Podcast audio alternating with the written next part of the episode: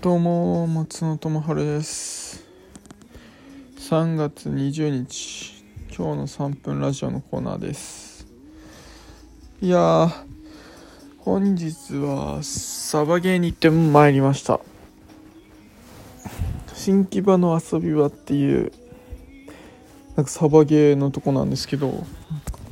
中にですね、遊び場っていうなんか全国展開してるのかな、わかんないけど、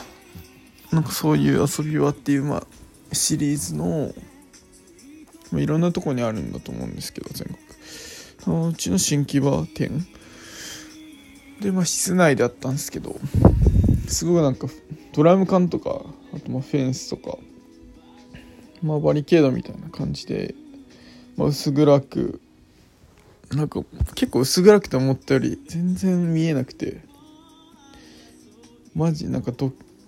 ゾンビ的な、どっから敵が出るのかわからないみたいな、すごくなんかすごく初めての経験で面白かったですね、サバゲーは。で、今日のトピックはサバゲーで性格が出ちゃってるっていう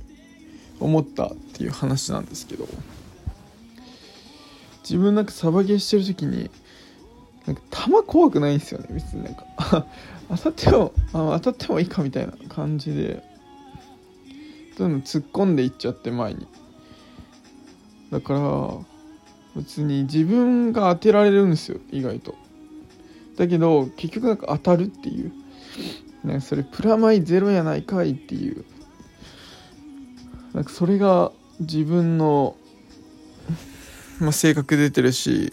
現実問題結構そういうことも多いので、なんかそれがサバゲーに出ちゃってるっていうので、もっと隠れて打ったりするのして、自分は当たらずに相手だけ当てるみたいなってこともできたと思うんですけど、自分はもうどんどん動いて、もう相手探して当てに行くんですけど、結局当たるっていう感じで、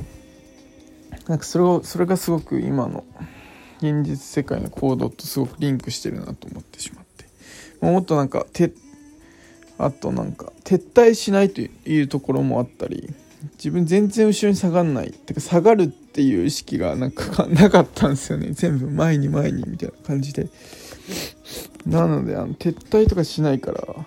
結局なんか周りに敵に囲まれて死ぬっていうこともあったりして、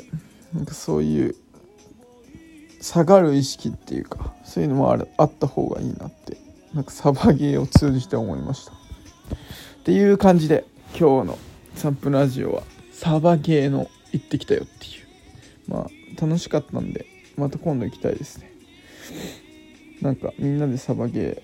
ー、なんか今戦争やってるから、なんかサバゲーってどうかとは思うけど、あれが本当に戦争だったらマジで怖いと思いました。以上、じゃあね。